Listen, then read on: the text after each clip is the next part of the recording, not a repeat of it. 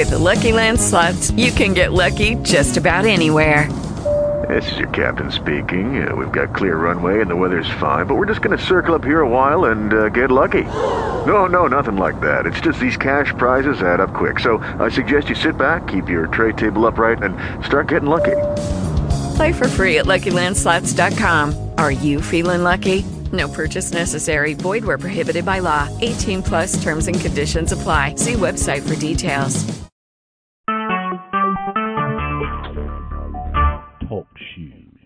Recorded live. Good evening. Welcome to Elvis Targeted Individual Community Call. It's Tuesday, September 29th, 2015.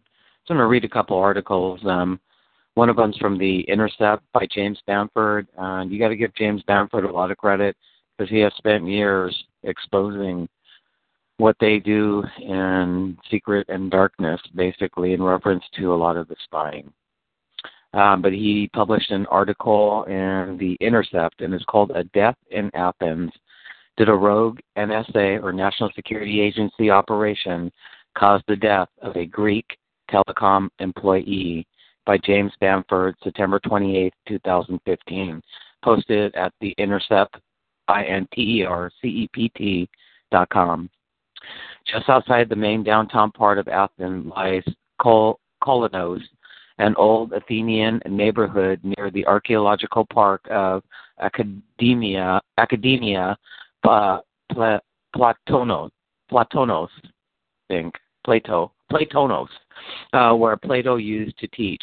Along the maze of narrow streets, flower filled balconies hang above open air markets, and locals gather for hours at lazy sidewalk cafes, sipping demi-tasse cups of espresso and downing shots of ouzo uh, in quick gulps.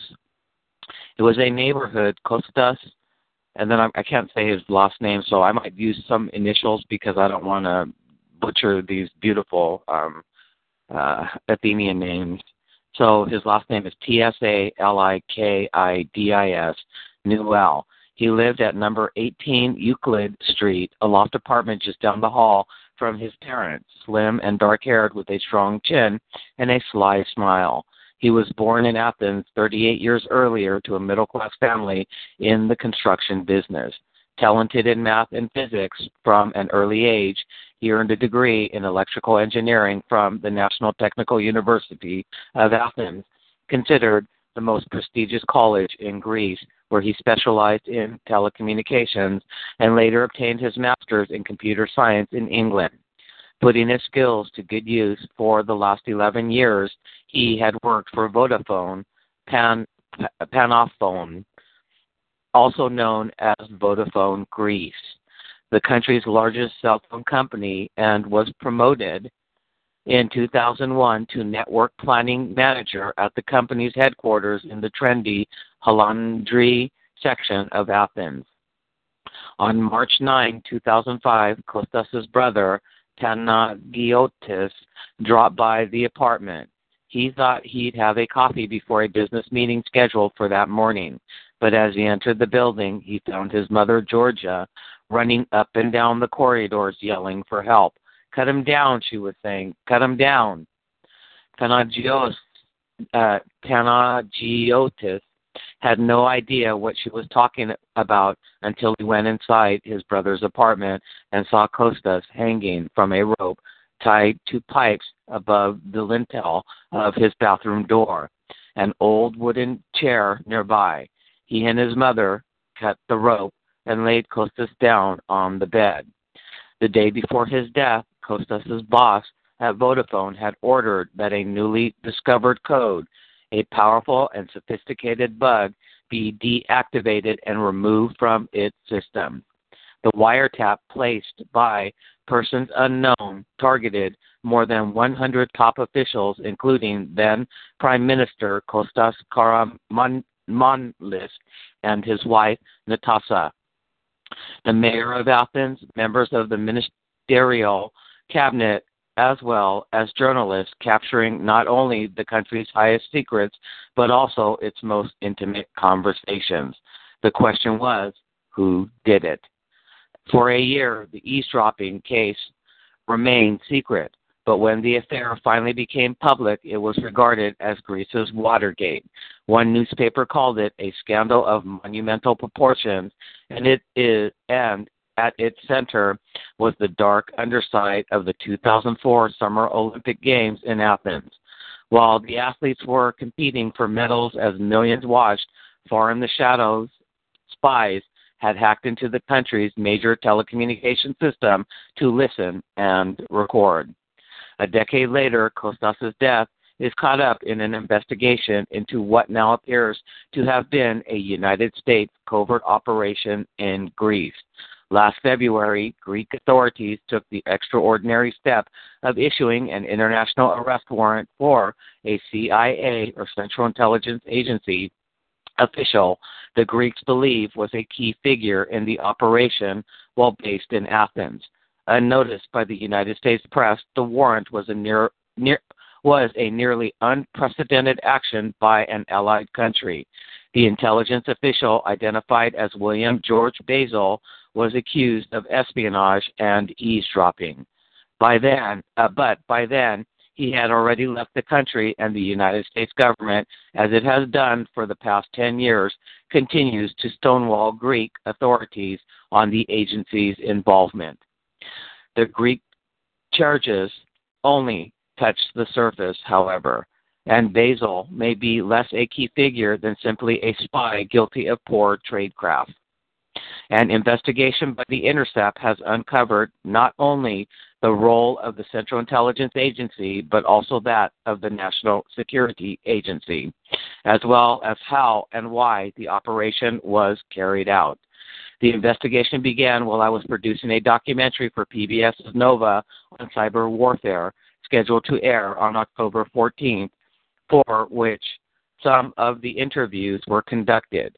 In addition, I had an exclusive access to highly classified and previously unreported NSA documents released by Edward Snowden.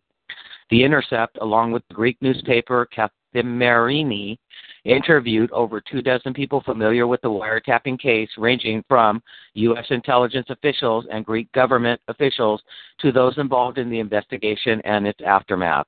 Many of those interviewed agreed to talk on condition that their names not be used, fearing criminal prosecution for speaking on intelligence matters of professional or professional retribution.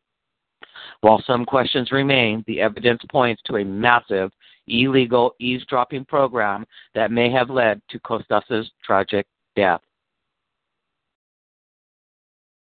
Kostas was engaged. His brother Panagiotis told me last year he was planning to get married, like Kostas, but who was three years younger. Panagiotis spoke fluent English, the product of frequent trips to the United States both on business and vacation. After a dinner of lamb and hummus at a restaurant not far from the apartment where Kostas died, Panagiotis spoke emotionally about his brother. He had met the woman of his life and they were planning to get married really soon. And for that reason, they were looking to get a house and they had already started buying things that they could use in their new household. Kostas was happy and optimistic, and things had been working out really good for him. At a time, Panagiotis couldn't couldn't understand what had happened. Kostas was in good health and, at least until recently, seemed to love his job at Vodafone. I thought there was no reason for him to commit suicide, he said, although he acknowledged Kostas had been under more pressure than usual. In the last year of his life, he was working very hard because Greece had undertaken the Olympic Games of 2004, he said, and that meant a lot of hours at work and a lot of planning to beef up the networks. Given the enormous number of journalists and tourists who were planning to attend the events, all wanting to communicate, Kostas's workload increased enormously in the months before the games were to begin. Eventually, the technical infrastructure created by the Athens Olympic Organization Committee for staff and media involved more than 11,000 computers, 23,000 fixed line telephone devices, and 9,000 mobile phones. But the Olympics ended more than six months before Kostas' death, so there had to be another reason. At work, things suddenly began to change. Kostas told his brother that he wanted to quit. He tendered his resignation to the company, but it wasn't accepted. Panagiotis told me he wanted to get out, and then and he sent a text to his fiancee, a piano teacher named Sarah G. I'm just going to say G because I can't pronounce her last name, saying he had to leave his job, adding cryptically that it was a matter of life and death. As Kostas T and his colleagues at Vodafone worked overtime in the months leading up to the games, thousands of miles away, another group was also getting ready for the Summer Olympics in Greece, members of the United States National Security Agency. But rather than communicating, they were far more interested in listening. According to previously undisclosed documents from the Snowden archives, NSA has a long history of tapping into Olympic Games, both overseas and within the United States. NSA has had an active role in the Olympics since 1984's Los Angeles Games, according to a classified document from 2003, and has seen its involvement increase with the recent games in Atlanta, Sydney, and Salt Lake City, during the 2002 Winter Olympics in Salt Lake City, the focus was on counterterrorism, and NSA acted largely in support of the FBI in a fusion cell known as the Olympic Intelligence Center, or OIC. NSA support to the 2004 Olympics in Athens would be much more complicated. In 2004, for the first time since the 9 11 attacks of 2001, the Summer Olympic Games would be held outside the United States, and thus the difficulties would be far greater. Several factors will make the Athens Olympics vastly different, the document continued, not the least of which is the fact these Olympics will not be held at a domestic location. Also different is that the security organization that NSA will support is the EYP, or Greek National Intelligence Service. NSA will gather information and tip off the EYP of possible terrorist or criminal action. Without a doubt, the communication between NSA and EYP will take some coordination, and for that reason, preparations are already underway. Quote unquote. According to a former senior U.S. intelligence official involved with the operation, there was close cooperation between NSA or National Security Agency and the Greek government. The Greek identified terrorist nets. So NSA put these devices in there and they told the Greeks, okay, when it's done, we'll turn it off, quote unquote, said the source. They put them in the Athens communication system with the knowledge and approval of the Greek government. This was to help with security during the Olympics. The Olympic Games ran smoothly. There were no serious terrorist threats, and Greece had its best medal tally in more than a century. On August 29, 16 days after the Games began, closing ceremonies were held at the Athens Olympic Stadium. As 70,000 people watched, Greek performers displayed traditional dances. A symbolic lantern was lit with the Olympic flame. And Dr. Jacques Rogge, president of the International Olympic Committee, gave a short speech and then officially closed the Games. Two weeks later, the Paralympics ended and at that point, keeping their promise to the Greek government, the National Security Agency employees should have quietly disconnected their hardware and deleted their software from the local telecommunication system, packed up their bugging equipment, and boarded a plane for Fort Meade. The problem was they did not. Instead, they secretly kept the spying operations active, but instead of terrorists, they targeted top Greek officials. According to the former United States intelligence official involved with the operation, the National Security Agency began conducting the operation secretly without the approval or authorization of the Central Intelligence Agency's chief of station in Athens, the United States ambassador, or the Greek government. We had a huge problem right after the Greek Olympics, the source said. They, the NSA, said, when the Olympics is over, we will turn it off and take it away. And after the Olympics, they turned it off, but they did not take it away. And then they turned it back on, and the Greeks discovered it. They triangulated some signals, anonymous signals, and and it all pointed back to the embassy. At that point, the source said someone from the Greek government called Richard Eric Pound, the CIA chief of station at the embassy in Athens, and the person officially responsible for all intelligence operations in the country. Pound had arrived in May 2004, replacing Michael F. Walker, the agency's former deputy director of the Paramilitary Special Activities Division, as chief of station in Athens.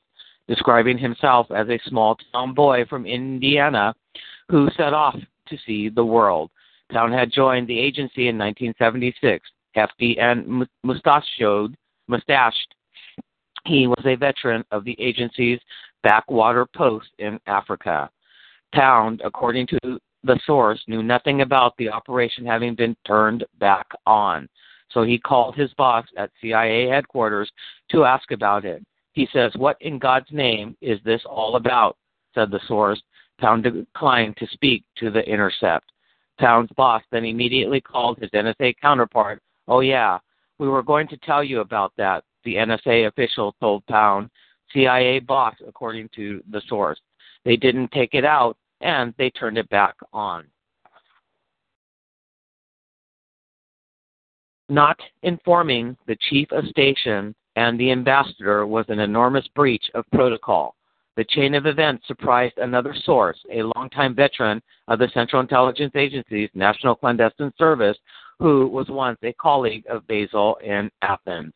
I cannot think of another time in my experience when that ever happened. That's how unusual it is, the source said. I'm astounded by that.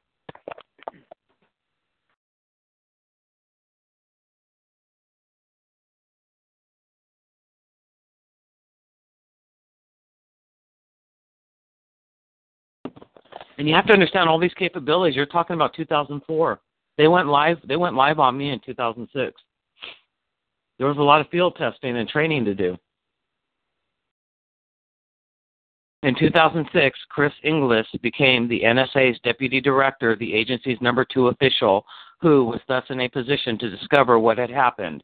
In an interview, I questioned him about the scandal and the illegal bugging operation. Was the NSA involved? I asked. Inglis offered Inglis, I-N-G-L-I-S, offered no denial. I couldn't say whether NSA was involved in that or any other activity that might have been alleged to be conducted by an intelligence service, let alone the National Security Agency. English, Inglis did confirm, however, that NSA operations in foreign countries would normally have the approval of the CIA chief of station. The chief of station, he said, would speak on intelligence matters for the nation or essentially be expected to adjudicate matters on behalf of the nation, he added. So if NSA was expected to conduct an intelligence operation physically in some particular place of the world, I would expect that the chief of mission, the ambassador, and that the chief of station, the intelligence representative, would have some influence on that, some kind of ability to understand what it was and to ensure that it was done in a proper way, quote unquote. I also put the question to General Michael Hayden, the NSA director at the time. Do you remember the incident that came up involving Greece? Question mark. I asked. Not anything we're going to talk about here, he said. Did that come to your attention? I pressed. Not something I can talk about, he replied. At the time of the Greek bugging operation, Hayden was also secretly running the NSA's illegal, warrantless eavesdropping and metadata dragnet surveillance programs, the largest domestic spying operation in United States history. Stonewalled by the United States over the past decade, Greek investigators were nevertheless able to follow a digital trail right to the front door of the United States Embassy in Athens, and then to William George Basil, a mysterious embassy official with a Greek background. Although very little is publicly known about Basil, interviews with his relatives and childhood friends in Greece, as well as fellow embassy employees and intelligence officials in Athens and the United States, shed light on his background. Basil was born on December 10, 1950, in Baltimore, where many of his relatives had settled after emerging, immigrating from Greece. Much of his extended family came from the small Greek island of Carpathos in the Aegean Sea, a port of call for Argonauts traveling between Libya and Crete, and mentioned in Homer's. Iliad. Iliad. Iliad. Can't say it. there, his ancestors worked as stonemason and as farmhand in mountainside wheat fields. His father George had emigrated to the United States where Basil and his sister Maria spent their early years. But when Basil was nine, his now divorced father became engaged to a woman from Carpathos, and they all traveled to the island for the wedding. An old snapshot shows a young Basil in a suit jacket sitting uneasily on the back of a donkey. After a few months, the family returned to the United States. Then, in the 1960s, when Basil was in his early teens, moved back to Car- Car- Car- for good. Today, childhood friends there still remember Basil as Billy, an Americanized youth who liked to spend time on the beach. His cousin Nikos often played sports with him. He played rugby when he was young. Nikos said he was amazingly smart. We grew up in the same house. His stepmother, Margulis, raised us, and Basil's un- uncle, Manolis, a local school teacher, remembered him as a happy kid who smiled. He was always restless uh, as a young man. He searched things, he said. Most of all, he liked the history of this place, the folklore, and he loved Greece and Carpathos village, Olympos, more than anything. After graduating from high school at the American Community School in Athens in 1968, Basil joined the Army for five years and was posted to Alaska. Then, according to Basil's former CIA colleagues, he took a job as a Baltimore County deputy sheriff and later joined the CIA's Office of Security as a polygraph expert. But after nearly two decades, said the colleague, he grew bored with strapping recruits and potential agents to lie detectors machines and sought a position in the agency's Directorate of Operations. Largely based on his Greek heritage and fluency in the language, he was accepted and quickly disappeared behind the agency's heavy black curtain, emerging undercover as a Foreign Service officer with the State Department. With a black diplomatic passport in his pocket, he was soon on his way to Athens, a city he knew well. He had owned an apartment in the city for many years, which he rented out. Soon after arriving, he moved into an apartment near the beach in Glyfada, one of the most exclusive areas of the city, home to ship owners and wealthy business executives. A longtime biker, he would often cruise around the city on his motorcycle. At, at the U.S. Embassy in Athens, he was officially a second secretary in the regional affairs section, later promoted to first secretary in reality. In reality, he joined the CIA station as a terrorism expert. The station, located on the embassy's top floor with the forgery section in the basement, was one of the largest in Europe because it often serves smaller Middle East stations with logistical help and temporary personnel. Protected by a bulletproof vest under his shirt, a 9mm pistol strapped to his belt, and a small M38 handgun on his ankle. Basil, who had a reputation as an Olympic level shooter, drove around the city in an armored car looking for informants to recruit and liaisoning with the Greek police organizations. According to a confidential report by Greek prosecutor Yanis Diotis, obtained by The Intercept, Basil played a role in the March 2003 operation just prior to the United States invasion of Iraq. That involved an informant recruited by the embassy's CIA station. The operation codename NET, N-E-T, led to the discovery by a joint U.S. Greek team of a small cache of guns and explosives in the basement of the Iraqi embassy in Athens. While most CIA assignments to Athens were two years, Basil kept extending his tour, giving him an opportunity to spend time on Car- Carpathos visiting friends and relatives and playing backgammon. He never withheld where he was working or what he was doing, recalls his cousin Nikos. A lot of time we would call each other and he would tell me I am in the Middle East. His job was to report on the sentiments of those countries' societies. From what he said, he had a lot of friends in high places. I understood that he was acquainted with Minister of Interiors and Ministers of Public Order in Greece.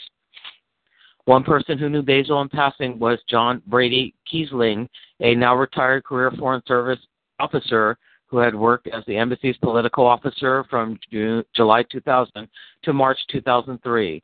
I spoke to him in his apartment in the historic Plaka section of Athens, a labyrinth of winding streets and colorful shops in the shadows of the Acropolis.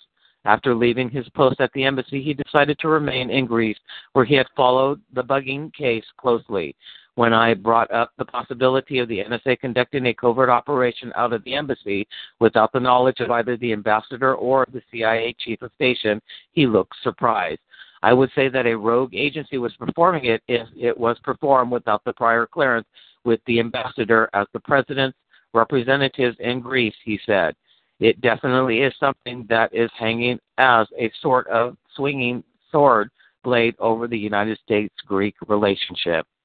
But according to Basil's former CIA colleague in Athens, there are occasions when an ambassador is not informed by the agency because of the sensitivity of the operation. However, there was never a time when a chief of station was kept in the dark. There were times we didn't inform the ambassador, it was just too sensitive, and we would have to get a waiver signed at the source said. Half a dozen miles southwest of Athens is the city of Piraeus, P I R A E U S, the largest passenger port in Europe and the third largest in the world. It services about 20 million passengers a year. Piraeus is to ships what Chicago O'Hare Airport is to planes. There are long rows of ferries, endless quays, hydrofoils, and mega yachts, tankers, and cruise ships. It was here, not far from the pier for ferries at to Carpathos, that the planning ended and the operations began. According to the Greek prosecutor's report on June 8, 2004, someone entered the mobile telecommunications center at 31 Akti Miaouli Street and in the name of a in the name of Marcos Petru purchased the first four of what would eventually be 14 prepaid cell phones. They would become the shadow quote unquote phones.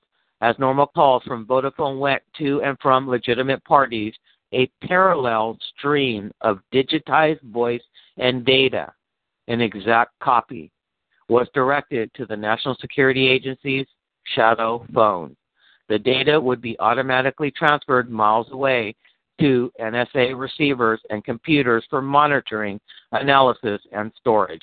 So that shadow.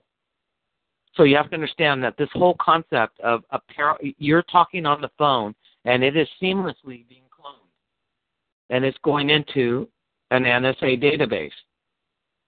Well, that's Narus technology. That's an Israeli technology that now um, Boeing, I believe Boeing owns Narus. That's that whole thing where they they broke the story in San Francisco on the seventh floor. There was a secret room that was being utilized with this type of technology, and all the phone calls through, filtering through AT&T's lines were being cloned. And not even the operators or anybody in the building knew that there was a tap going on because that's how seamless the technology is. Now they have man in the middle, which is not only is it being cloned, but your information is going to a man in the middle before it gets to its destination because the quantum capabilities, the speed with which they can do it, is you hit the enter button. You think you're going to say, I don't know, a website, NewYorkTimes.com. What you don't understand is that the technology is so fast, the computational speed of the computerized system is so fast that when you hit the enter button, and it takes you 1.1 milliseconds to say, it's faster than that, and it actually splits you over to their side before you get to the legitimate website. That's quantum. So they would become the shadow. So I'm sorry, let me get back here. Purchase first the first four of what would eventually be 14 prepaid cell phones. They would become the shadow quote unquote phones. As normal calls from Vodafone went to and from legitimate parties, a parallel stream of digitized voice and data, an exact copy, was directed to the NSA shadow phones.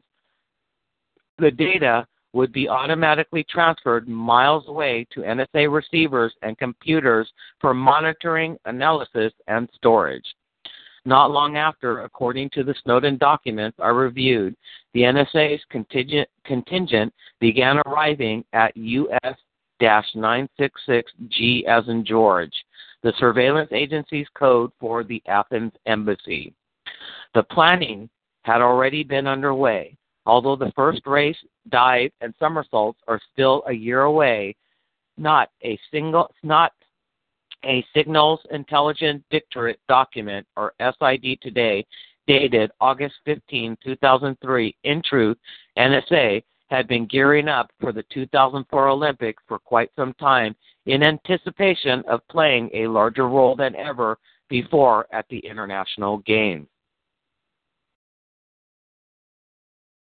The document then noted that NSA would be spending the largest contingent of personnel in support of the Games in our history. A team of 10 NSA analysts will arrive in Greece, Greece anywhere from 30 to 45 days before the Olympics and stay until the flame is extinguished. The scope of the Olympics is tremendous, and so will be the support of the Signals Intelligence Directorate and NSA. Then, in a note of unintended irony, the writer adds, the world will be watching, and so will NSA. A key part of the operation will be obtaining secret access to Greek telecom networks, and it is here that Kostas T. may have entered the picture. As a senior engineer in charge of network planning, working for the country's largest cellular service provider, he would have been one of those in a position to become the team's inside person. But he was also far from the only one. Of course, it could have even been me, said another Vodafone technician interviewed. The operation could have been accomplished a number of ways. At the beginning, the installation of the bugging software, while illegal according to Greek law, had been secretly authorized by the Greek government. Thus, an inside person would have been operating outside the law in providing assistance to United States intelligence, but with the patriotic objective of helping protect Greece from terrorist. Also, the person may never have been told that the software Also, the person may never have been told that the software was supposed to be removed following the conclusion of the games. In any case, it is unlikely that the person would have known who the targets were since they were they, they were just lists of phone numbers. In fact, recruiting a foreign telecom employee as an insider inside person for a major bugging operation with standard operating procedure for both the NSA and the CIA. According to the senior intelligence officials involved with the Athens operation, what the National Security Agency really doesn't like to admit about uh, like to admit about 70% of National Security Agency's exploitation is human enabled, the former official said. So what does that mean? So that means that yes, you have all this technology, but there's n- but the best way to get what you need is to find someone who's already inside, compromise that person, or find out everything you can about this person, and if they've got something they got to hide that they're hiding, then they blackmail them. You have to understand that every spy agency across the globe utilizes, in order to obtain an asset, someone that you could use to meet your end, your goal, your outcome. Okay? They call it SMICE, the acronym S M I C E. What does that mean? Well, every covert operation or overt operation knows S stands for sex. So honey traps. M stands for money, bribery, something that you get out of it, you gain from it. Okay? I you can recruit people through ideology, through a cause, you know, for the greater good. This person's like this, so you need to do this. So that's cause driven people. Okay?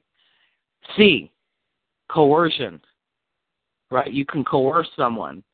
You know, you might have someone, a kid that's going through college and they don't want a DUI on their record, so they might tell them that, well, if you snitch for us, we'll do this, we'll get it off your record you're having an affair, you're doing something weird, you like the man likes to dress like women and whatever, you know, and although you shouldn't care about that, some people do because they don't want other people to know. So then they coerce you. And E is one of the biggest ones. That has to do with ego.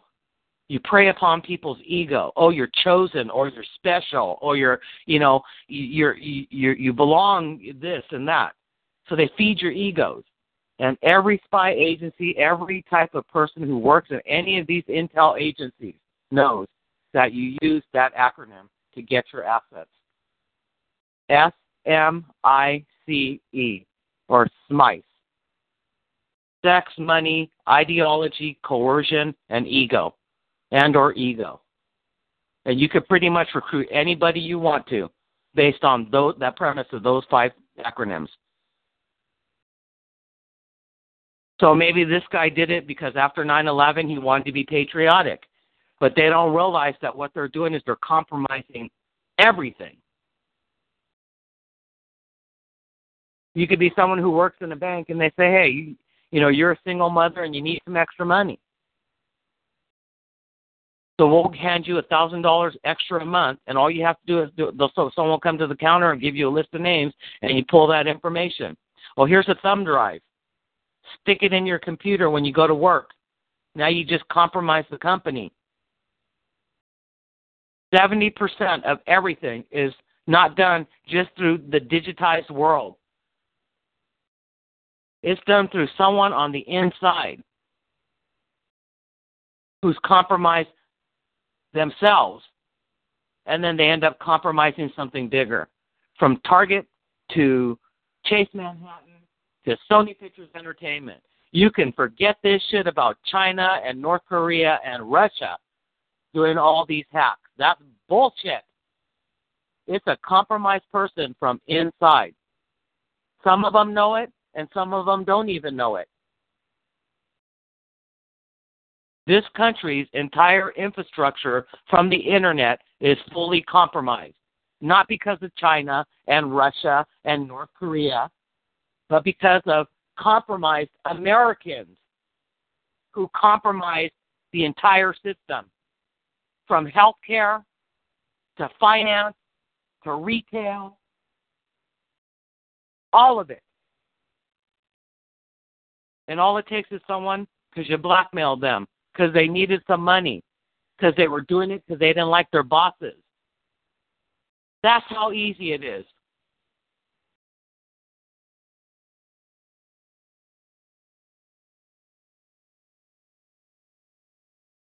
And this validates it.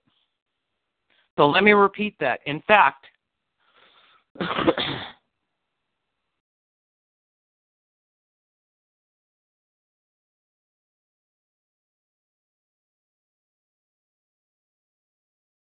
In fact, recruiting a foreign telecom employee as an inside person for a major bugging operation was standard operating procedure for both the NSA and the CIA, according to the senior intelligence official involved with the Athens operation.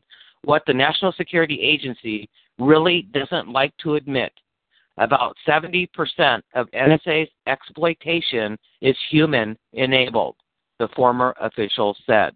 For example, at a foreign ministry, of Post and Telecommunications, if NSA determines it needs to get access to that system, NSA and or the CIA in coordination would come up with a mechanism that would allow them to replicate the existing switch to be swapped out. The CIA would then go and seek out the person who had access to that switch, like a Nortel switch or a router, go in there. And then it would be the CIA that would affect the operation and then the take from it would be exploited by the NSA.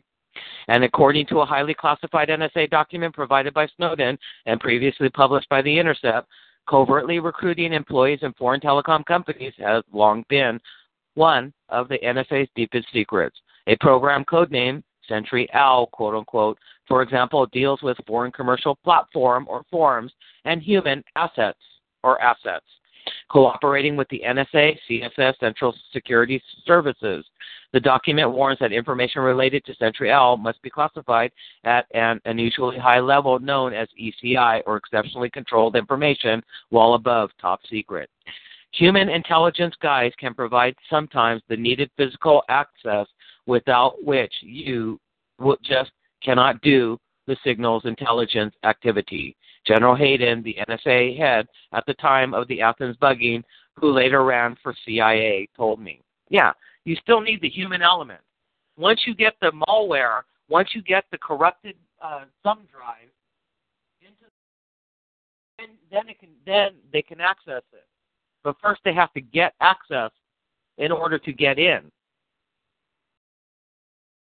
So say I'm compromised, which I've been telling the telecom. I got I got recordings, I got documentation, I have the chat logs.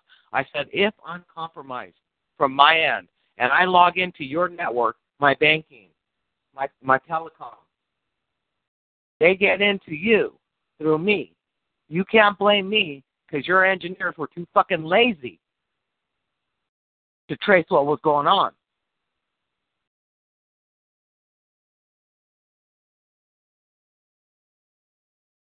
But at least I told all y'all since 2006. You guys might be compromised because if I'm compromised and I'm logging into you, then you might be compromised too. So it's your fucking fault for not getting up off your ass and doing something about it. At least I told you, and at least I warned you.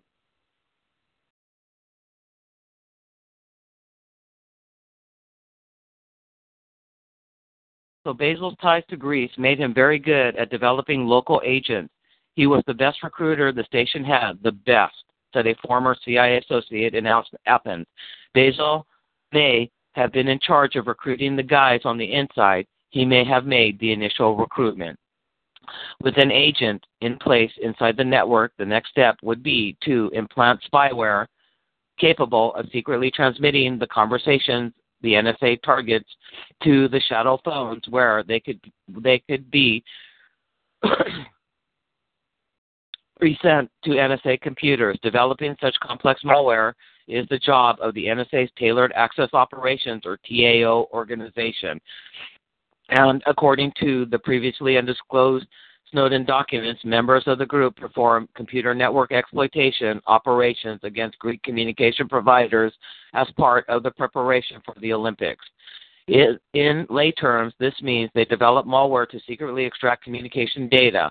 Also involved were members of the Special Source Operations or SSO group, the specialists who work covertly with telecom companies such as AT&T or in this case Vodafone to get secret access to their networks.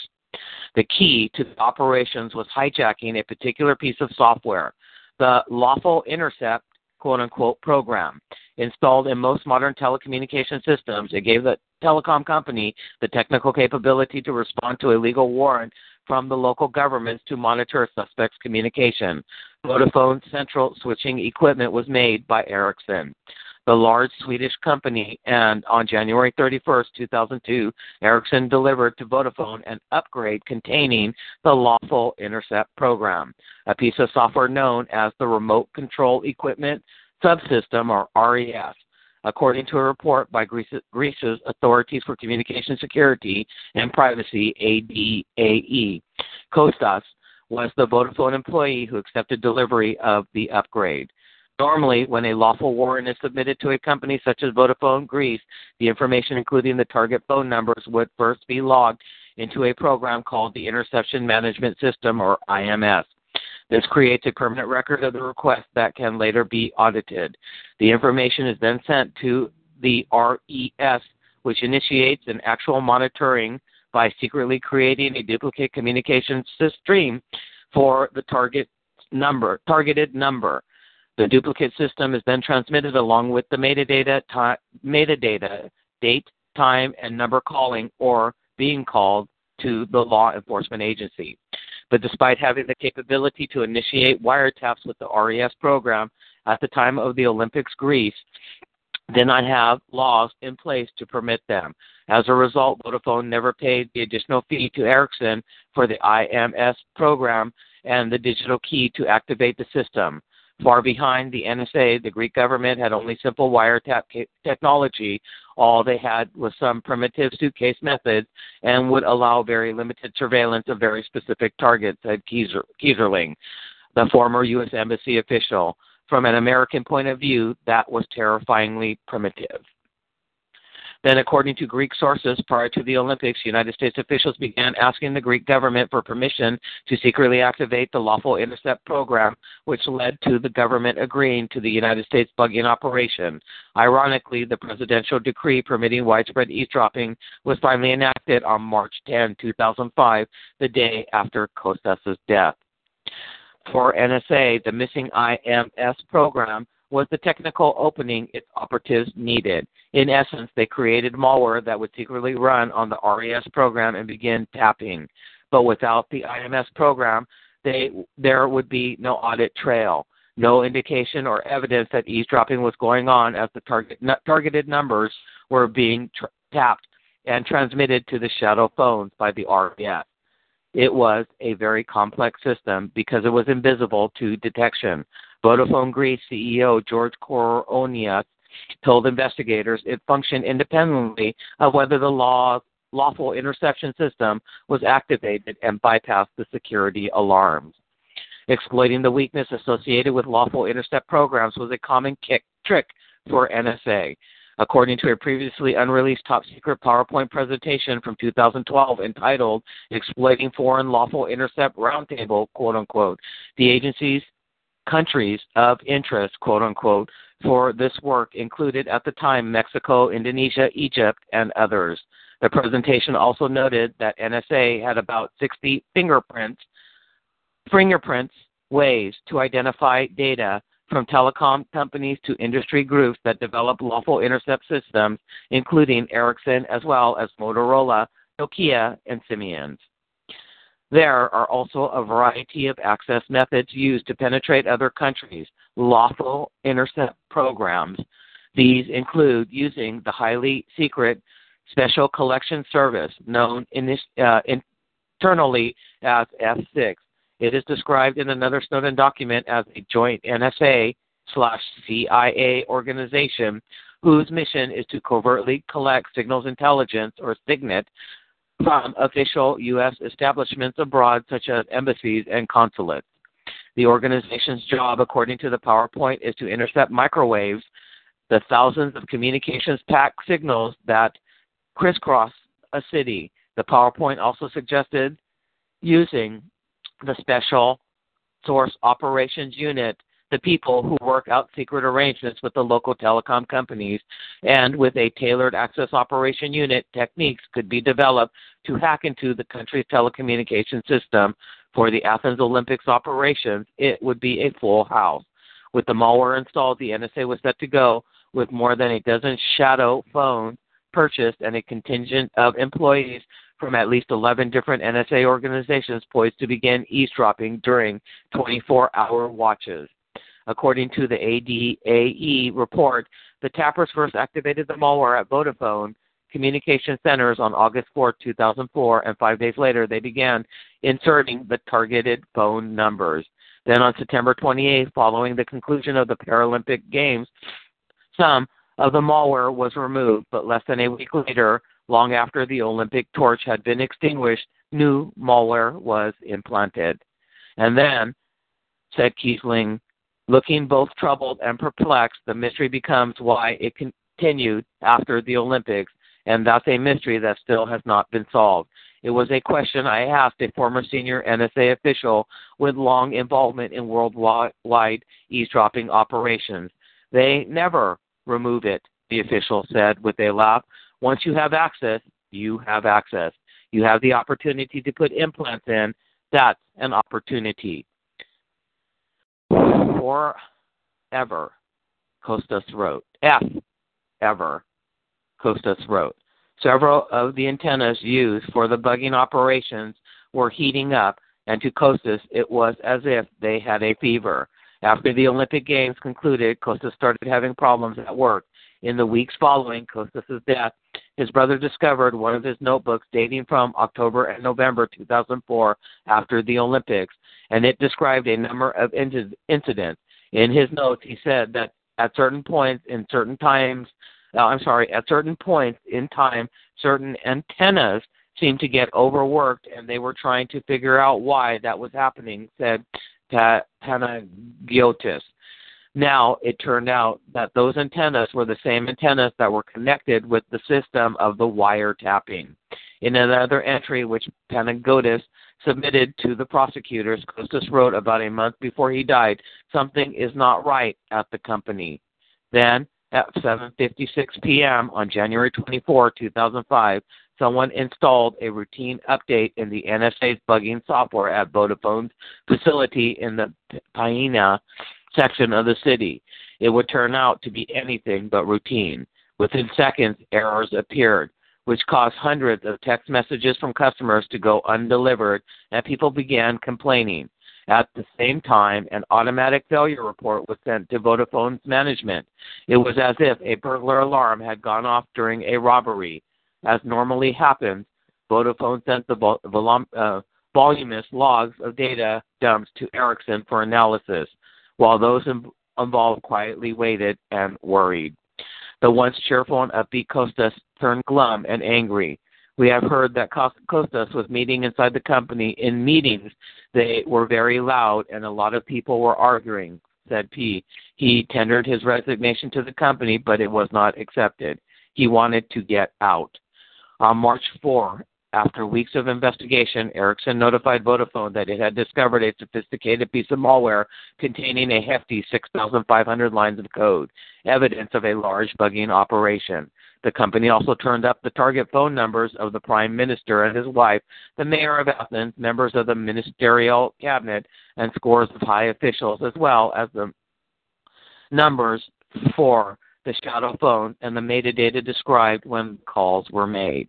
Three days later, Vodafone technicians involved, isolated the malware. Then on March 8th, before law enforcement had an opportunity to get involved, Koronias, the Vodafone Greece CEO, ordered the software deactivated and removed as hampering the, any future investigation. Apparently, alerted, those involved in the bugging operations immediately turned off their shadow phones. Vodafone's decision to deactivate the software meant our hands were tied, Yanis Korondis, the chief of EYP, the Greek National Intelligence Service, told investigators. The next morning, Panagiotis discovered his brother's body hanging from a white rope tied to a pipe above the bathroom doorway. To this day, he is convinced that Costas was murdered to keep him quiet and prevent him from quitting and going public with the details. He probably wanted answers there and then, and I think that led to his demise, he said. The bugging, Panagiotis suspects, may have been the reason Kostas sent the text to his fiancée about leaving his job being a matter of life and death. Within hours of Kostas' death, Ericsson prepared a formal incident case description outlining technical details about the malware and how it worked. It contained the warning this document is to be treated as highly confidential and all necessary steps to protect this information must be taken, including the mandatory use of entrust encryption within Ericsson. After seven pages of technical details, the report concluded that someone had loaded unauthorized corrections, quote unquote, that is, malware implants designed to introduce RES functionality in such a way that it is not visible to any observer. Neither Ericsson nor Vodafone have any knowledge of the corrections nor is it known who supplied the correction, who loaded them, or how long they had been loaded in the network. In other words, someone had introduced malware to secretly activate the lawful intercept tapping function while at the same time hiding the fact that it had been turned on. On March 10th, the report was turned over to Vodafone Greece CEO Koronias. The T family's former lawyer, Them, Them Sophos believes that Kostas discovered the spy software by chance and then reported it. Some people were afraid that he would talk, so they killed him in a professional manner, he told a Greek newspaper. Although the official coroner's report that he took his own life, no suicide note was ever found, and the initial forensic report was inconclusive. Nevertheless, Supreme Court prosecutor Demetrios Linos said that Kostas' death was clearly tied to the eavesdropping operation. If there had not been the phone tapping, there would not have been a suicide. He said in June 2006, in his report, prosecutor Yanis Diotis also said that Kostas had knowledge of the illegal phone tapping software, and Georgios Konstantopoulos, a former colleague in charge of communication security for Vodafone, reportedly told prosecutors that he was sure Kostas was in a position to know about the spy software and that his death was likely connected to the discovery. So, anyway, the story goes on. Because it's a really long story, um, but it's basically what happens when you find out information and they think you're a threat, they think you're an organizer. They just come after you in one way or the other right now. Really scary. And that's not scary anymore, really disturbing that we live in a nation like that now.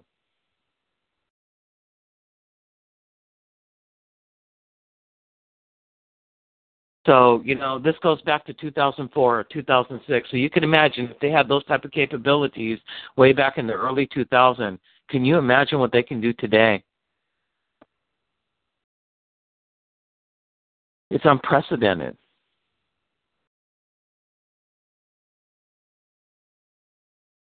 Unprecedented. But they're not getting the information because they're really looking for terrorists. They're gathering information on every individual so that you can use SMICE sex, money, ideology, coercion, or ego to get them to do what you want them to do. You know, that, that nudge, to nudge you in the direction they want you to go in. If you're compromised, the snitches who become the bitches for the state. You don't ever shake hands with people like this. You would think people would be smart enough not to do it, yet we have a nationwide network of civilian sleeper cells for the state. Because they're all fucking compromised now.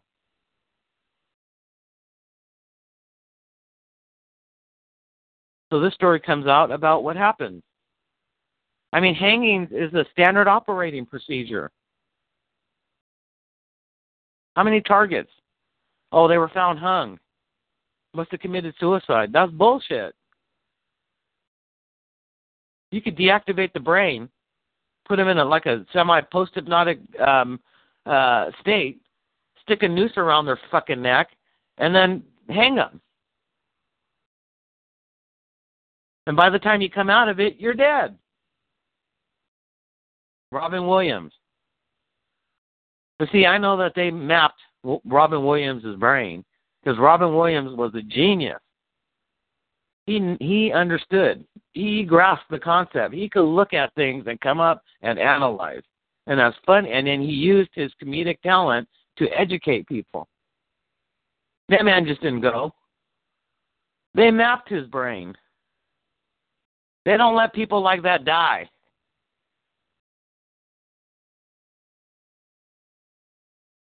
but they'll kill you when they're done with you.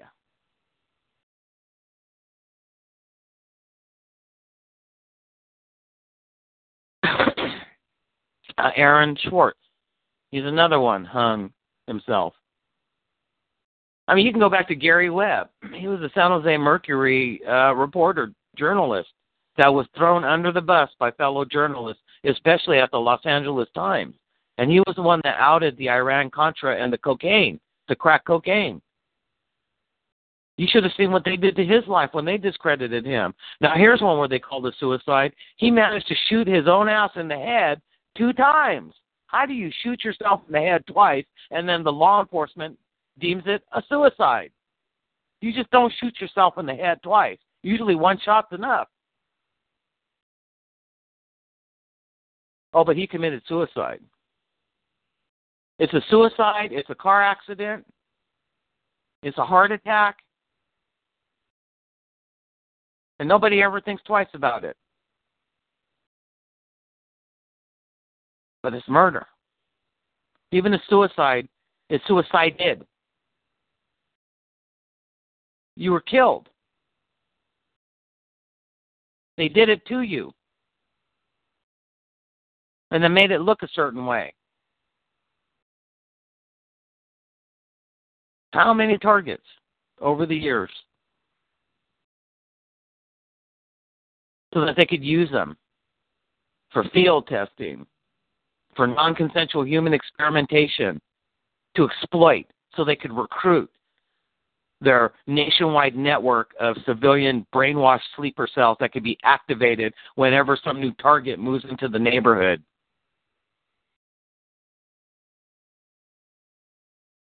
How many innocent people?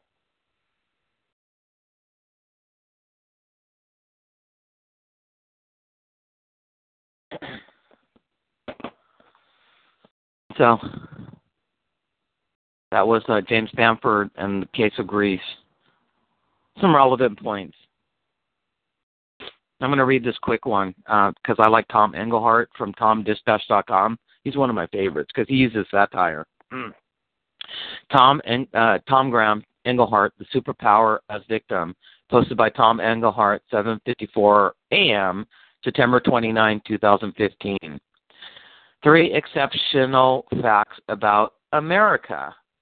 It's safe to be paranoid in the United States by Tom Engelhardt. Given the cluttered landscape of the last 14 years, can you even faintly remember the moment when the Berlin Wall came down? The Cold War ended in a stunned silence of shock and triumph in Washington.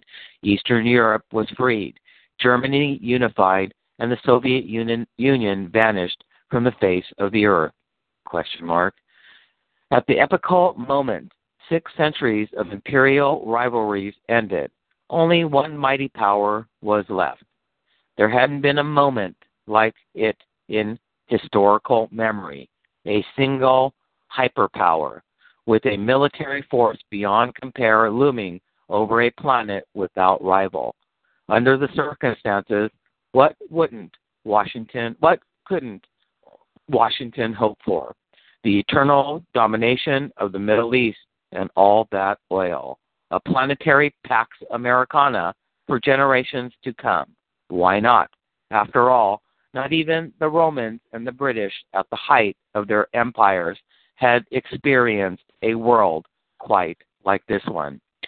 Now leap a quarter of a century to the present and note the rising tide of paranoia in this country and the litany of predictions of doom and disaster. Consider the extreme extremity extremities of fear and gloom in the party of Ronald. It's morning again in America, Reagan, in what are called debates. Among it, presidential candidates, and it's hard not to imagine that we are not at the precipice of the decline and fall of just about everything. The American century? Question mark. So much sawdust on the floor of history. If, however, you look at the country that its top politicians can now hardly mention without defensively wielding the words exceptional, quote unquote, or indispensable, quote unquote, the truly exceptional thing is this. As a great power, the United States still stands alone on planet Earth, and Americans can exhibit all the paranoia they want in remarkable safety and security. Here, then, are three exceptional facts of our moment. Exceptional fact number one failure is success, or the United States remains the sole superpower.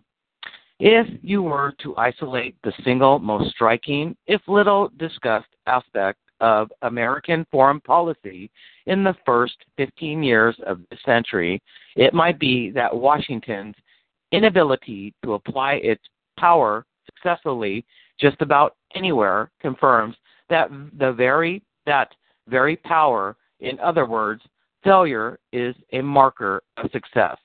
Let me explain. In the post 9/11 years american power is there in various highly militarized forms has been let loose repeatedly across a vast swath of the planet from the Chinese borders to deep in Africa. And nowhere in those 14 years, despite dreams of glory and global dominion, has the United States succeeded in any of its strategic goals. That should qualify as exceptional in itself. After all, what are the odds that, in all that time, nothing should turn out as planned or positively by Washington standards? It could not win its war in Afghanistan, nor its two wars, one ongoing in Iraq, nor has it had success in its present one in Syria. It failed to cow Iran. Its interventions in Libya proved catastrophic.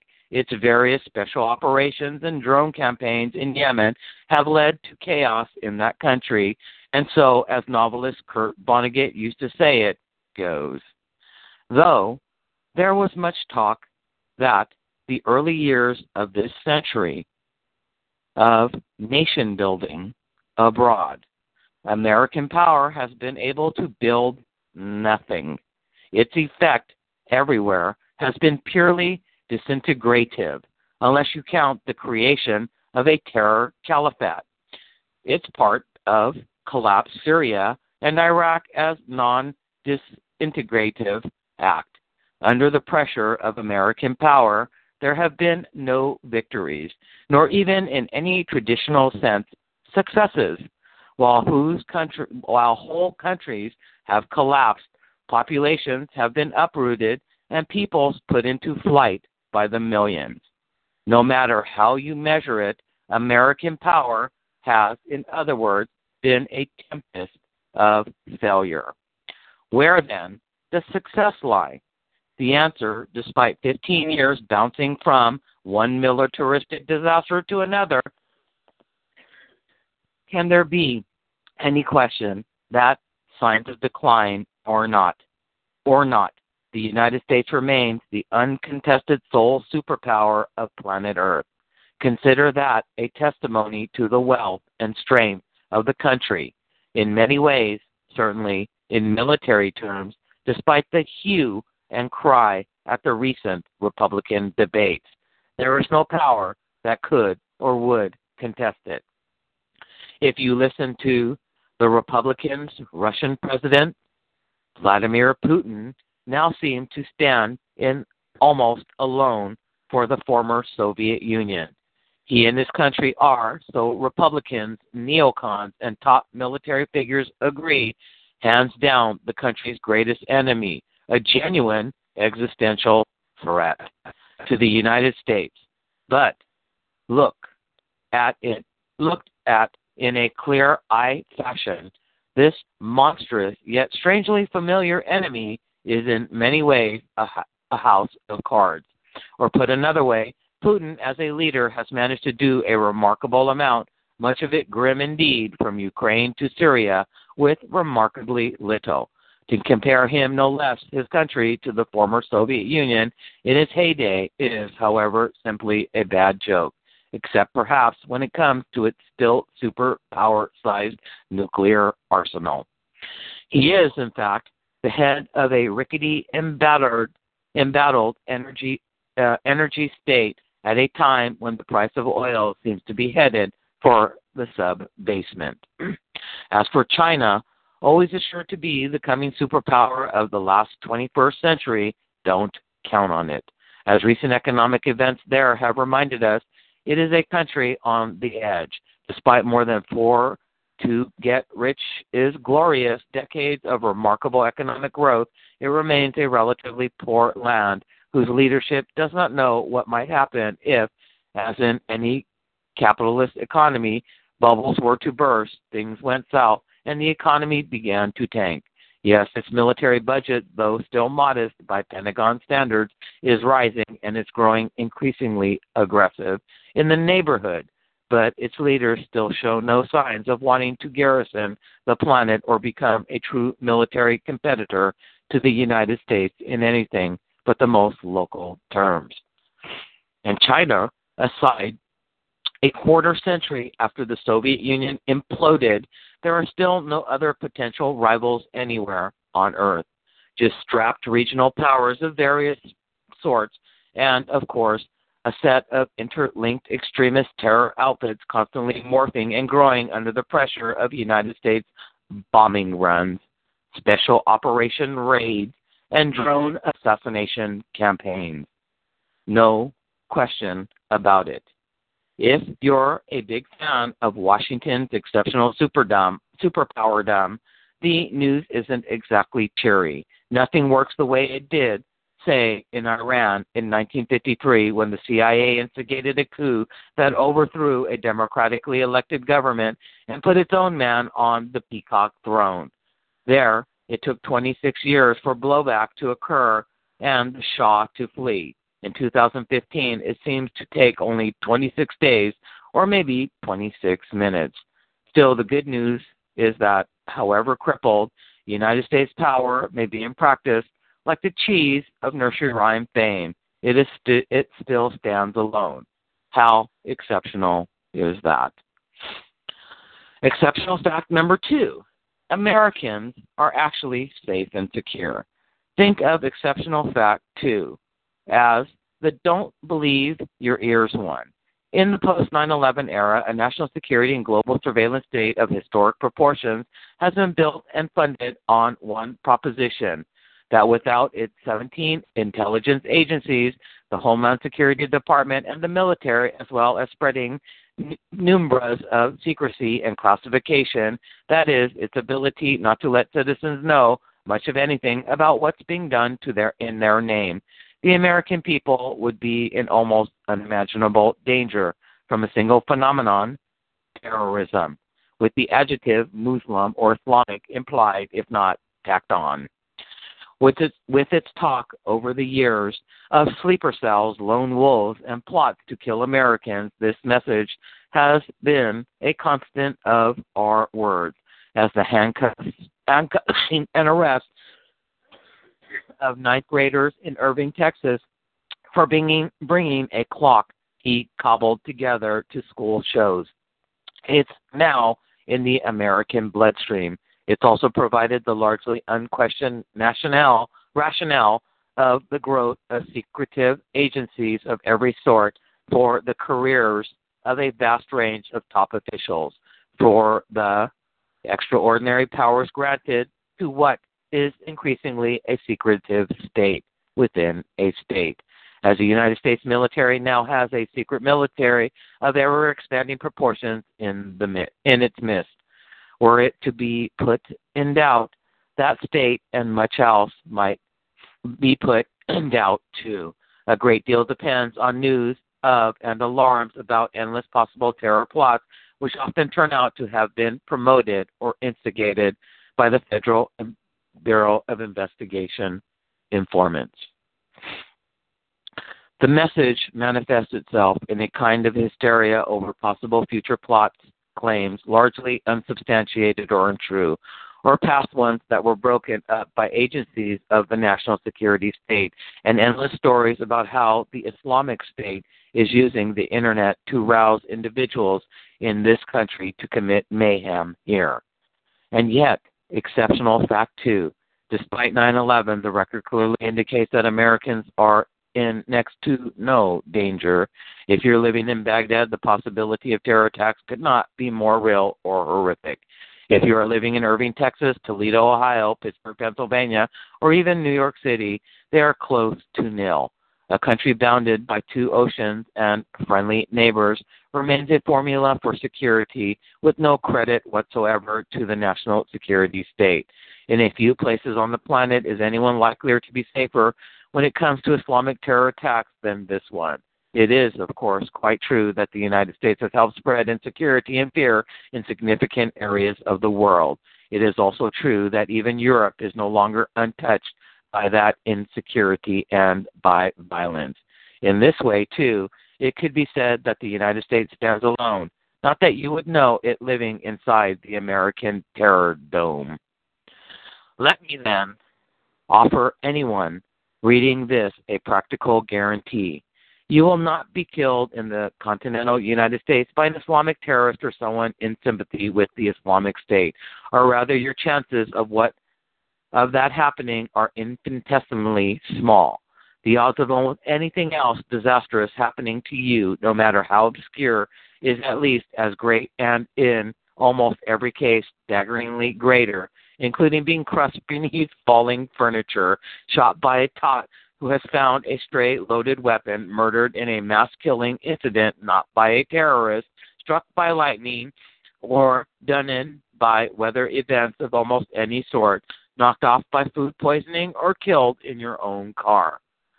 As has always been true, the British burning of the Was- of Washington in 1814, Pearl Harbor in 1941, and 9/11 uh, being the exceptions.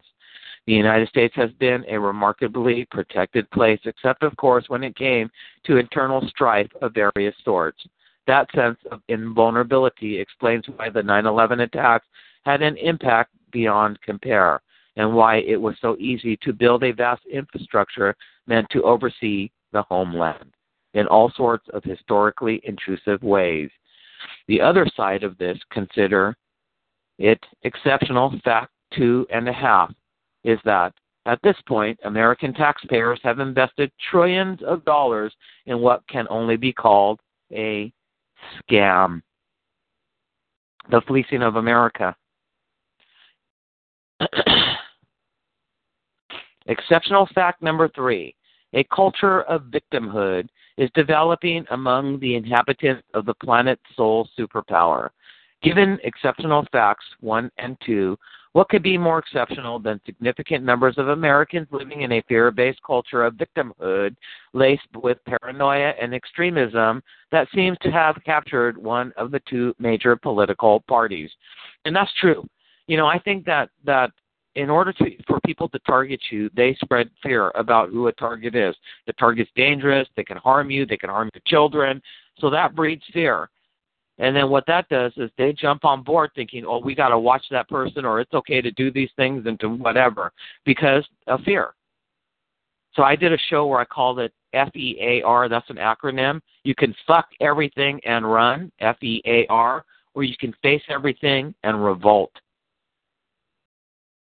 And most of these people, they get into their group because then you don't have to take personal responsibility for what you do to somebody else in detriment to their living lives and then you just pass the responsibility off. So that's collective irresponsibility. But they, they, a lot of it had. I call it the fear, smear, hate, retaliation, uh, revenge, re- retaliation and revenge campaign.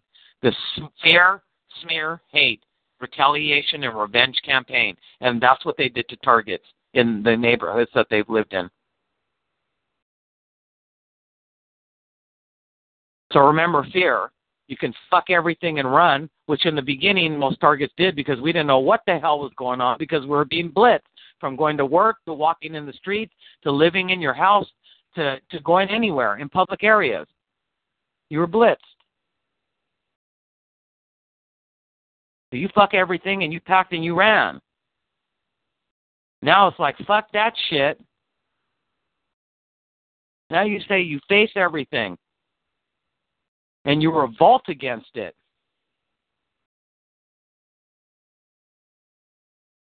So, in it, Americans are always at the mercy of the evil doers everywhere, including these distinctly in our midst with mayhem in mind.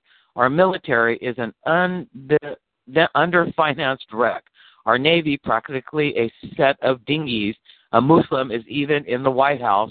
A malign climate change movement is eager to destroy uh, capitalism as we know it. Women's bodies are enough of a danger to shut the government down. Immigrants are potential terrorists or rapists, and so on and so on and so forth through a litany of strangely woven fantasies and factoids. This mood was highlighted in the media recently after a man at a Donald Trump rally in New Hampshire in the wake of the second Republican debate rose in a question wrote rose in a question period and said, We have a problem in this country. It's called Muslims. We know our current president is one. You know he's not even an American. But anyway, we have training camps growing where they want to kill us. That's my question. When can we get rid of them? Media coverage generally focused on the presidential or birthers part of the man's statement, ignoring those fantasy training camps for terrorists, assumedly here in the United States of America, largely ignored as well, were the two other audience members called by Trump who were no less bizarre. The first, a man, said, I applaud the gentleman who stood and said Obama is a Muslim born abroad. And about the military camps, everyone knows that, right? Trump responded and moved on. The second, a woman, according to The Hill, told him that there is a new Holocaust in New Hampshire and that people are being loaded into boxcars and beheaded by members of the Islamic State of Iraq and Syria. I just wanted you to know that. I mean, how crazy are these fucking people? They got no facts. No facts. Yet these would be God fearing Christians, right? Oh, God told you. God didn't tell you jack fucking shit. Your pastor told you, and that motherfucker is completely corrupted. Now what you gonna do? he speaks the word of the state, not the word of whatever your higher being is. That's why I can't stand when people talk about religion and then there's all this bigotry this bigotry and intolerance and then you find out that because their pastor told them. So you don't really believe in the word of God, so to speak. You're listening to the word of man, and man is telling you to be, in, you know, intolerant and bigoted, and to fear everything. Some kind of pastor, huh? Because God didn't say that. So, what is it about all these religious people that are out there that claim to know what God is and that the Bible is the Word when the Word is being interpreted by a man or a woman? You don't believe in the Word. You believe in the Word of what some human is telling you and interpreting for you because you don't know how to think for your goddamn fucking self. That's what the problem is in this country. Go with the flow. Go along to get along. That way you don't have to take any personal responsibility because you can just shift it off on somebody else. Because you're all a bunch of chicken shits. That's why targeting, you got to do it at a fucking distance. Because you don't have the balls to face the victim. It's always the same. And then they like to call the target paranoid. Well, you'd be paranoid too if a group of goddamn people were following every aspect of your living fucking life. But you can't call someone paranoid if people are actually messing with them. That's the difference. Your perpetrator community is paranoid because somebody told them to fear the target. And because they don't have the capacity to critically think for themselves, they just go with the program.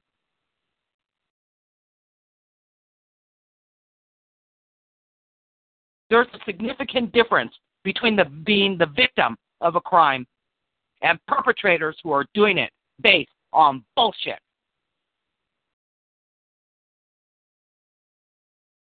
When you flatten people's tires and you get them into accidents and you steal from them and you break and enter and you sabotage and vandalize, you got a reason to be paranoid. But your perpetrator community doesn't have jack shit that they can claim that a target ever did to them to justify what they've done to the target.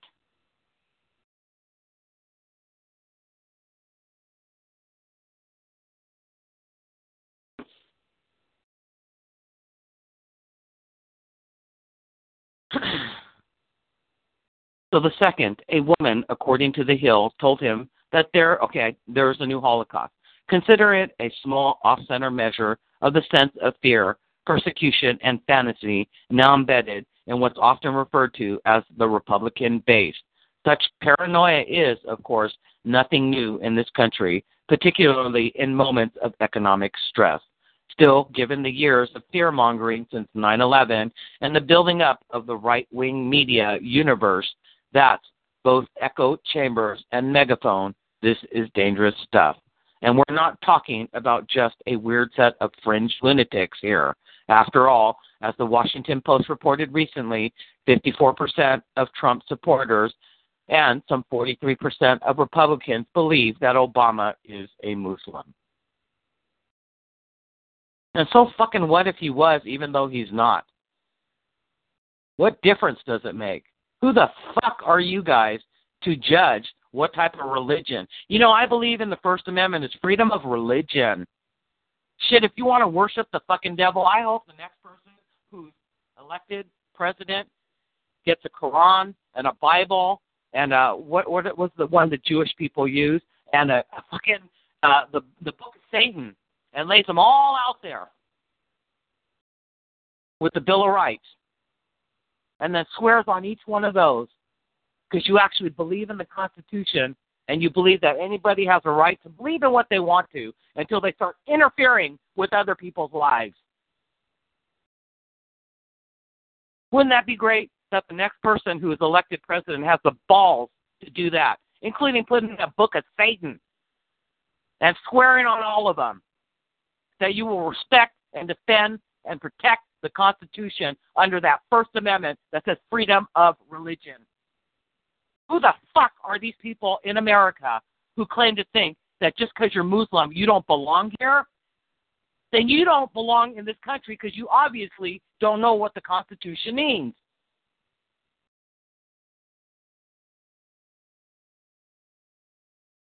But I dare the next person who becomes commander in chief to lay it all out. Every fucking, you know, I don't care the the book of worshiping the sun, the book of Dharma, the book of Satan, the Bible, in all its different forms, and just lay it all out there, and swear on all of them, because that means that you believe that a person has the freedom to believe whatever they want without other people trying to instill what they believe on somebody else.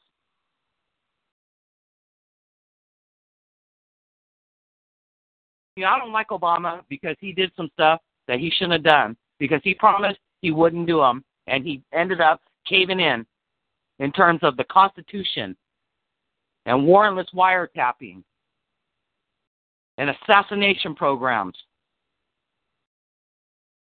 But why is it such a big issue? You mean like when they just made um, Junipero Serra a saint who was Catholic? Do you know that apparently, because that's, this is in my hometown over here, they tore up the statue and then wrote the the saint, the patron saint of genocide and greed. So the Carmel Police Department over here has the unmitigated gall to consider what happened a hate crime because they only destroyed European statues and not the other ones of people of ethnicity. And I'm thinking, you got to be kidding me over here. There are real hate crimes taking place, even in your own fucking backyard. Because I remember knocking on the door of the Carmel Police Department and telling them about this goddamn fucking targeting. I even gave them a fucking disc of information because I consider what they're doing to a living human being a hate crime. But because they they destroyed statues, you understand, just statues, they're going to consider it a hate crime because only the European statues were destroyed. Now, ain't that about a bitch?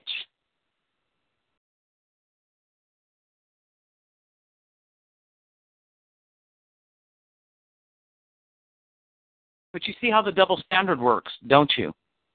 And I'm going to talk shit about every law enforcement agency that I walk through those goddamn doors on, and you guys turned me away. Because I knew what I was talking about was the truth. Now, who you sold out to, that's on your ass. And eventually, I'm going to find out who you sold out to. But what you don't have, you know, equal protection and equal rights under the law, you know, deprivation of rights under the color of law. You know, all those things that you decided you didn't have to deal with that someone in a position of power, authority, and or expertise told you you didn't have to do it. And you knew that they were harming innocent people. But you're more worried about some statues at a church. And then you're going to call that shit a hate crime? Give me a fucking break, Carmel PD. Because you're some of those people that need to get a grip on fucking reality.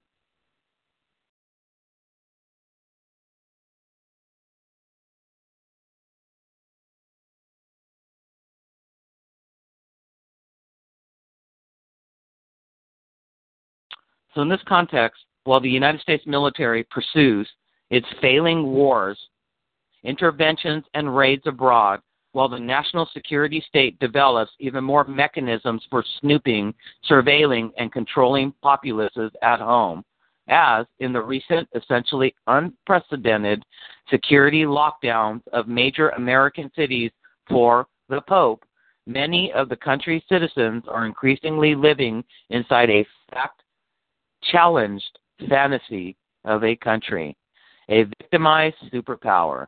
Boogeymen lurk around every corner, as do high crimes and dark conspiracies, and any sense of responsibility for what the United States has done in the world in these last years is missing in action.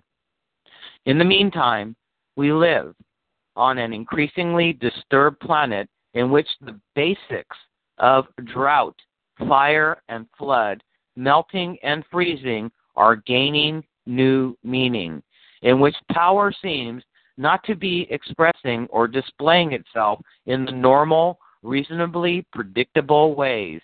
The sun may be setting, albeit slowly indeed, on American imperial power, but perhaps it is also setting on imperial power as we've known it. And if so, that would truly be exceptional.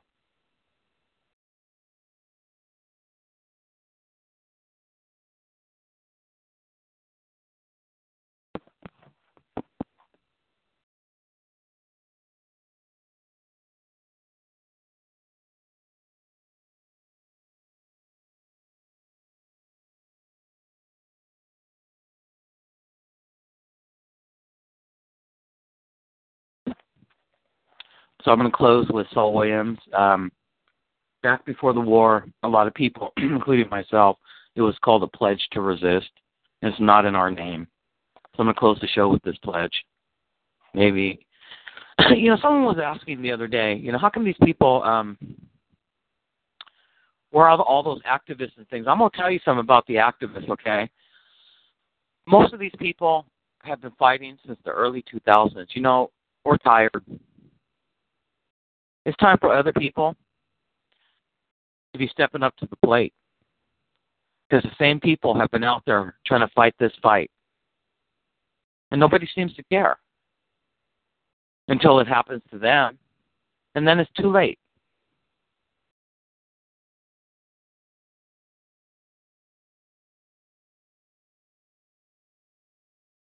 Greatest Americans have not been born yet.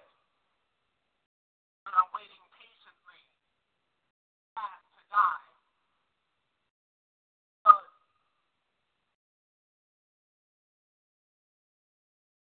Blood has crossed. Please give blood. Catholic priests in Boston and elsewhere. Please give blood so that the beings in waiting will find their way into the wombs of warrior women.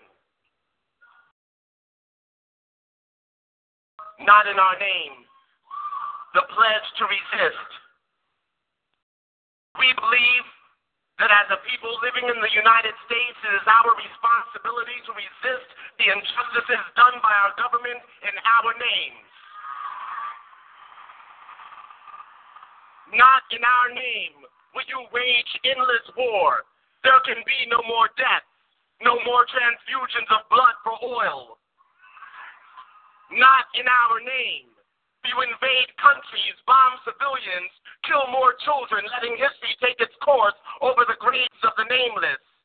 Not in our names will you erode the very freedoms you have claimed to fight for. Not by our hands will we supply weapons and funding for the annihilation of families on foreign soil. Not by our mouths will you let fear silence us. Not by our hearts will we allow whole peoples or countries to be deemed evil. Not by our will and not in our name. We pledge resistance. We pledge alliance with those who have undergone attack for voicing opposition to the war or for their religion or ethnicity. We pledge to make common cause with the people of the world to bring about justice, freedom, and peace. Another world is possible, and we pledge to make it real. So that was Saul Williams, and there was a pledge that they put out prior to the war on Iraq back in the early 2000s, and people signed the pledge. A lot of people. But all those people are kind of tired because we got to keep fight. We've been fighting. Some of these people are dedicated. There are some people that I know that we started a neighborhood group in LA, and it was one small corner. And before the war started, there were 100, almost 200 corners spread throughout the LA County area of people protesting against the war. Look at the mess that we're in now. So people like me get put on a list because I organized in the background? So you're going to destroy my character and my credibility? You're going to take away my finances? You're going to destroy my relationship with people so you can keep me isolated and under your thumb and in control because I won't because I don't go with go along to get along like everybody else, so you don't need to target them because they're all a bunch of sheeple? That's bullshit. I live in America, motherfuckers. Land of the free, home of the brave. The right to self determination. So when anyone whenever anybody tells me that I hate my country, that's a crock of shit. I'm still out here fighting for the very fundamental principles of that Constitution. I haven't given up on this country, but the people I deal with, they have.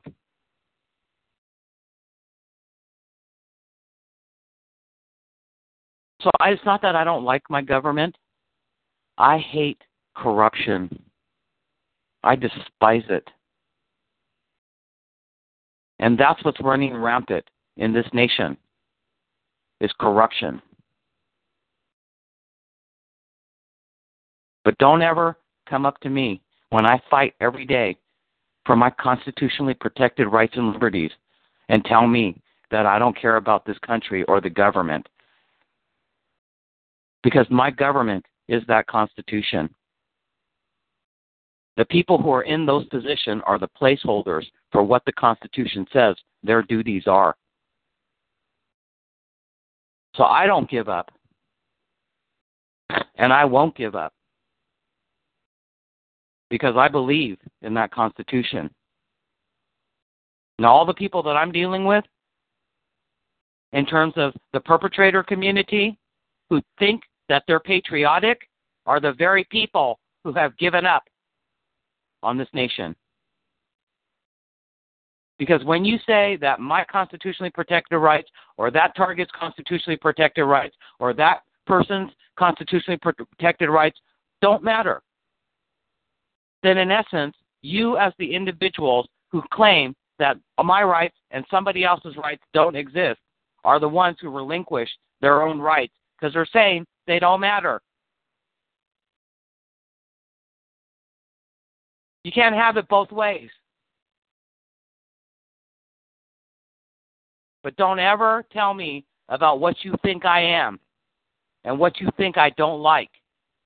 Because I wouldn't be here doing these 700 shows demanding that my constitutionally protected rights, my human rights, my civil rights, my civil liberties be respected and adhered to if I didn't believe in this nation. So that's why I keep coming back, because I'm never going to stop until the very last breath I take on this earth. Because I want the people who dared to place my name on a list for targeting be executed for treason. Period. No compromise. Because I hate traitors. And I'm dealing with a nationwide network of traitors.